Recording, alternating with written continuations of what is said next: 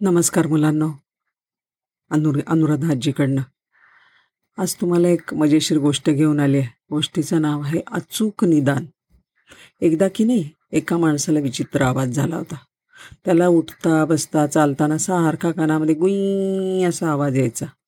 श्वास कोंडल्यासारखं व्हायचं. कधी वाटायचं हृदयाचे ठोके चुकलेत घा दरदरून घाम सुटायचा. खूप घाबरला. अर्थातच तो अनेक डॉक्टरांकडे गेल्या तपासण्या केला खूप डॉक्टरांनी त्याला लुबाडलं. एकाकडे नाही दुसऱ्याकडे टोलवा टोलवी करून त्याचा आजार काही कमी होईना. परंतु एकाने काय सांगितलं? की तू एका मोठ्या दुसऱ्या आमच्याकडनं काही होत नाही. तू मुंबईला जा मोठ्या उच्च शिक्षित डॉक्टरकडे जा. त्यांनी आणखीन काही तपासण्या केल्या आणि निर्णय दिला. बापरे सर तुम्हाला झालेला हा रोग आहे ना फार असाध्य आहे. तो काही बरा होणार नाही. दहा लाखांमध्ये दहा लाख लोकांमध्ये कोणाला तरी हा रोग होतो. आणि ह्याचं काही खात्रीलायक औषध नाही आहे तर असं करा तीन महिन्यामध्ये तुम्ही तुमच्या प्राणांवर गंडांतर येऊ शकतं म्हणजे तुम्ही मरू शकता. त्यामुळे तुमची पुढची व्यवस्था करायची ते करा. बापरे!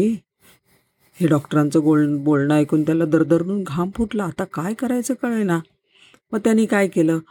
आहेत तेवढे दिवस मजेत घालवूया. नवीन घर घेतलं गाडी घेतली चांगले कपडे खरेदी केले आणि कपडे म्हणजे ते त्यांनी कापड खरेदी केलं. आणि म्हटलं चला आता आपण कपडे शिवून घेऊ. म्हणून शिंप्याकडे गेला.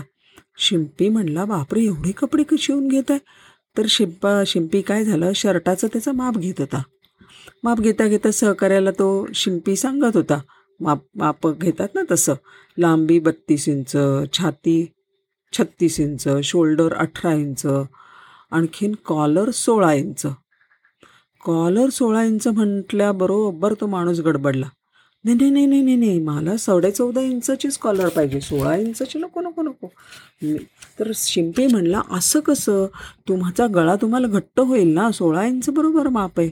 तसं तो माणूस म्हणला रागाने अहो शर्ट तुमचा आहे का माझा आहे? तुम्हाला पाहिजे तर वीस इंच करून घ्या तुमचा स्वतःचा. पण मला बाकी साडेचौदा इंच पुरे. कारण गेले कित्येक वर्ष माझं हेच माप आहे. शिंपी काय म्हणाला माहिती आहे थांबा जरा. तुम्हाला पाहिजे तर मी साडेचौदा ठेवतो. पण बघा नंतर तुमच्या कानामध्ये गुई आवाज येईल. श्वास कोंडल्यासारखं होईल. हृदयाचे ठोके चुकल्यासारखं होतं. अंगभर घाम येतो. अशा तक्रारी सांगू नका. कॉलर घट्ट असेल तर असं होणारच आहे!